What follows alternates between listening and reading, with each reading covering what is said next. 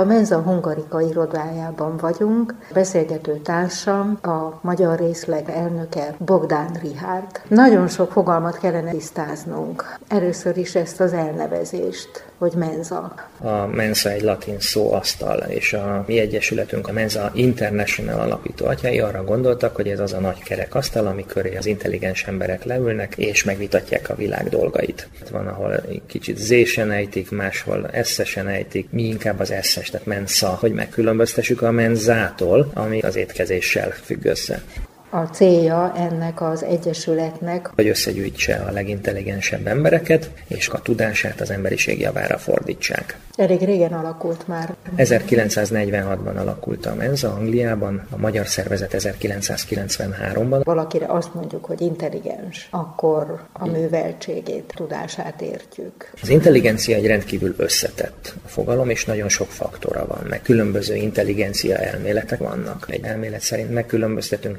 kristályos és fluid intelligenciát, és mi leginkább ezt használjuk. Kristályos intelligenciának tekintjük, hogy hogyan használjuk fel a már megszerzett információt. A fluid intelligencia pedig azt mutatja, hogy milyen módon vagyunk képesek az új információkat felhasználni. A menza és általában az intelligencia tesztek a fluid intelligenciát mérik, aminek egy kicsit a gondolkodási sebességhez is köze van. A műveltség teljesen más tulajdonság. Bárki lehet művelt beülhet egy könyvtárba, és folyamatosan tanulhat. Az intelligens ember nem csak összeszedi ezeket az információkat, hanem képes köztük egy kapcsolati hálót kialakítani, és képes az információk közötti összefüggéseket felfedezni, megérteni és felhasználni. Ez különbözteti meg az intelligenciát a műveltségtől.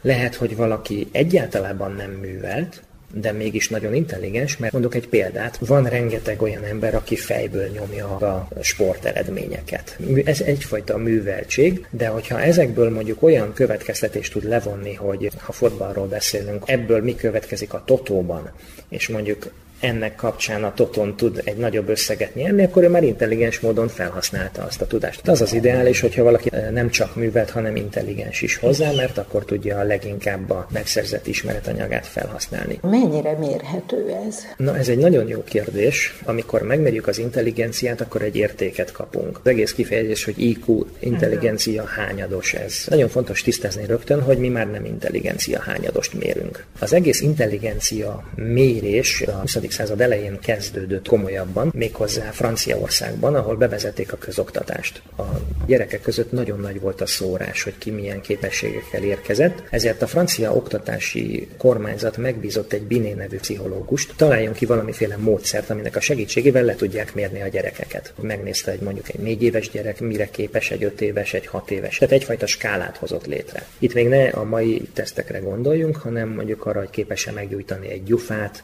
tehát inkább a hét hétköznapi élethez kapcsolódó ismeretanyagokkal dolgozott. Utána megnézte, hogy a saját korához képest hogyan teljesített. Ha érkezett egy öt éves gyerek, aki az öt éves gyerekek szintjén teljesített, akkor ő megfelelt a korának. 5 per 5, az egy. Tehát az ő intelligencia hányadosa egy volt. Aki a kora alatt teljesített, mondjuk egy 5 éves gyerek 4 éves szinten, neki 0,8, aki túl teljesített, egy 6 éves szinten, aznak 1,2 volt az intelligencia hányadosa. Viszont a rossz nyelvek szerint amerikai pszichológusok nem szerettek törtekkel számolni, és ezért az egészet felszorozták százzal. És innen ered a mai IQ számítási rendszerünk, mely szerint az átlag az nem egy, hanem száz. Tehát aki megfelel a saját korának, annak az IQ-ja száz. De hányadosnak csak gyerekeknél van értelme. A felnőtteknél nem intelligencia hányados mérünk, hanem azt vizsgáljuk, hogy mennyire tér el a saját korcsoportjának az átlagától, úgynevezett deviációs intelligenciát. Tehát amikor valakinek azt mondjuk az IQ-járól, hogy 120, akkor az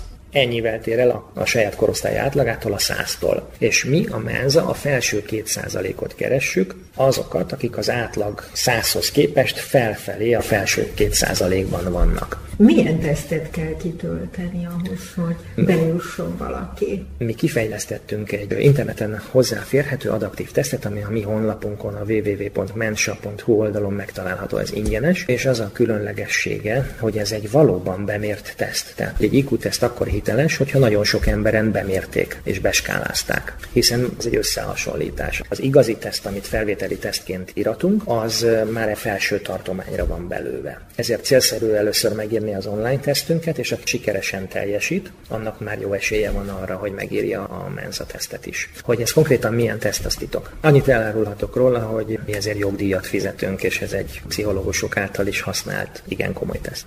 Nincsenek-e előnyben itt azok, akik úgymond reál beállítottságúak? Nézze, én bölcsész vagyok. Ezen belül minden szakma, minden beállítottság képviselteti magát. Semmiképpen nem gondolnám azt, hogy a reál beállítottságúak előnyben lennének, tehát a tesztünkön nem matek példákat kell megoldani, és nincsenek benne irodalmi idézetek sem. Férfi és nő között van különbség? Az elmúlt évtizedekben ez fokozatosan változott, és itt a magyar menzáról tudok csak adatokat mondani, hogy ott a férfiak-nők aránya kétharmad, egyharmad. Túlsúlyban vannak a férfiak. Nem azért, mert a nők rosszabb eredmény eredményt írnának, egyszerűen kevesebben jönnek el tesztet írni. Lehetne boncolgatni, hogy ennek mi az oka, az én részemről inkább csak találgatások lennének. Jó hír, hogy az egészen fiatal korosztályokban már közel azonos arányban jönnek el tesztet írni. Ha, hogy más nem mondjak, az intelligens nőknek sokkal nehezebb a helyzetük, az átlag pasi az fél az intelligens nőktől. Az intelligens férfi nem fél az intelligens nőtől, vagy kevésbé. Az életkor mennyire befolyásoló tényező? Az életkornak kizárólag a tesztíráskor van jelentősége, mert az IQ az folyamatosan fejlődik 17 éves korig. Ezért van az, hogy a mi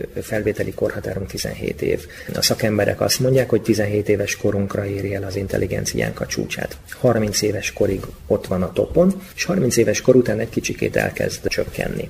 Lehet, hogy egész egyszerűen csak arról van szó, hogy mindig újabb típusú kihívások jönnek. Ezeknek fiatalabb korosztályok mindig könnyebben megfelelnek, hiszen abba szocializálódtak. Egy mai gyerek kezébe kap egy tabletet, és szinte automatikusan tudja, hogy mit csináljon vele intelligensebb ő? Ha ezt a faktort vizsgáljuk, akkor ebben a faktorban ő intelligensebb lenne. Ezért van az, hogy az intelligencia az mindig a saját korosztályjal hasonlít össze. Az ember iq az egy olyan állandó, ami valójában nem változik. Más módon fogalmazva, ha én hűlök, a kortársaim is velem hűlnek. A teszt sikeres kitöltése után automatikusan mindenki bekerülhet? Nem úgy történik. Ahhoz, hogy valaki egy egyesület tagja legyen, a saját magának kell így döntenie, és ezt a szándékát ki kell fejeznie. És akkor ennek a kifejezése, hogyha befizeti a tagdíjat. Sokan azt gondolják, hogy ez egy nagyon jó dolog kiemelkedően intelligensnek lenni, és bizonyos, hogy rengeteg jó oldala van, de azért van hátránya is. Az, hogy a környezete nem érti meg az intelligens embereket. Nagyon sok olyan menzást ismerek, akinek az iskolában volt problémája, mert már rég értette, amit a többiek még mindig nem, és akkor a magatartási zavarait devianciának tekintették. A menzában nincs olyan probléma, hogy a másik ember nem érti, amit mond. Lehet, hogy nem ért vele egyet, de az biztos, hogy felfogja. Első és legfontosabb dolog az a kommunikáció. Tehát a menzán belül általában gyors a kommunikáció. Akik egy hullámhosszra kerülnek, azok sokáig azon tudnak maradni. Nagyon sok barátság, párkapcsolatok születnek a menzában. Milyen programot nyújtanak? A menza egy önszerveződő klub. Mi lehetőséget és keretet biztosítunk a tagjainknak arra, hogy azt csináljanak, amihez kedvük van. Tehát speciális érdeklődési csoportokba szerveződünk. Évente megszervezzük a menza évtársos játéka versenyt. A forgalmazók már elküldik nekünk a társasjátékaikat, tehát benevezik a versenyre, és akkor mi több kategóriában győztest hirdetünk, és akkor ezek a játékok már a MENSZ ajánlásával kerülhetnek a játékboltoknak a polcaira.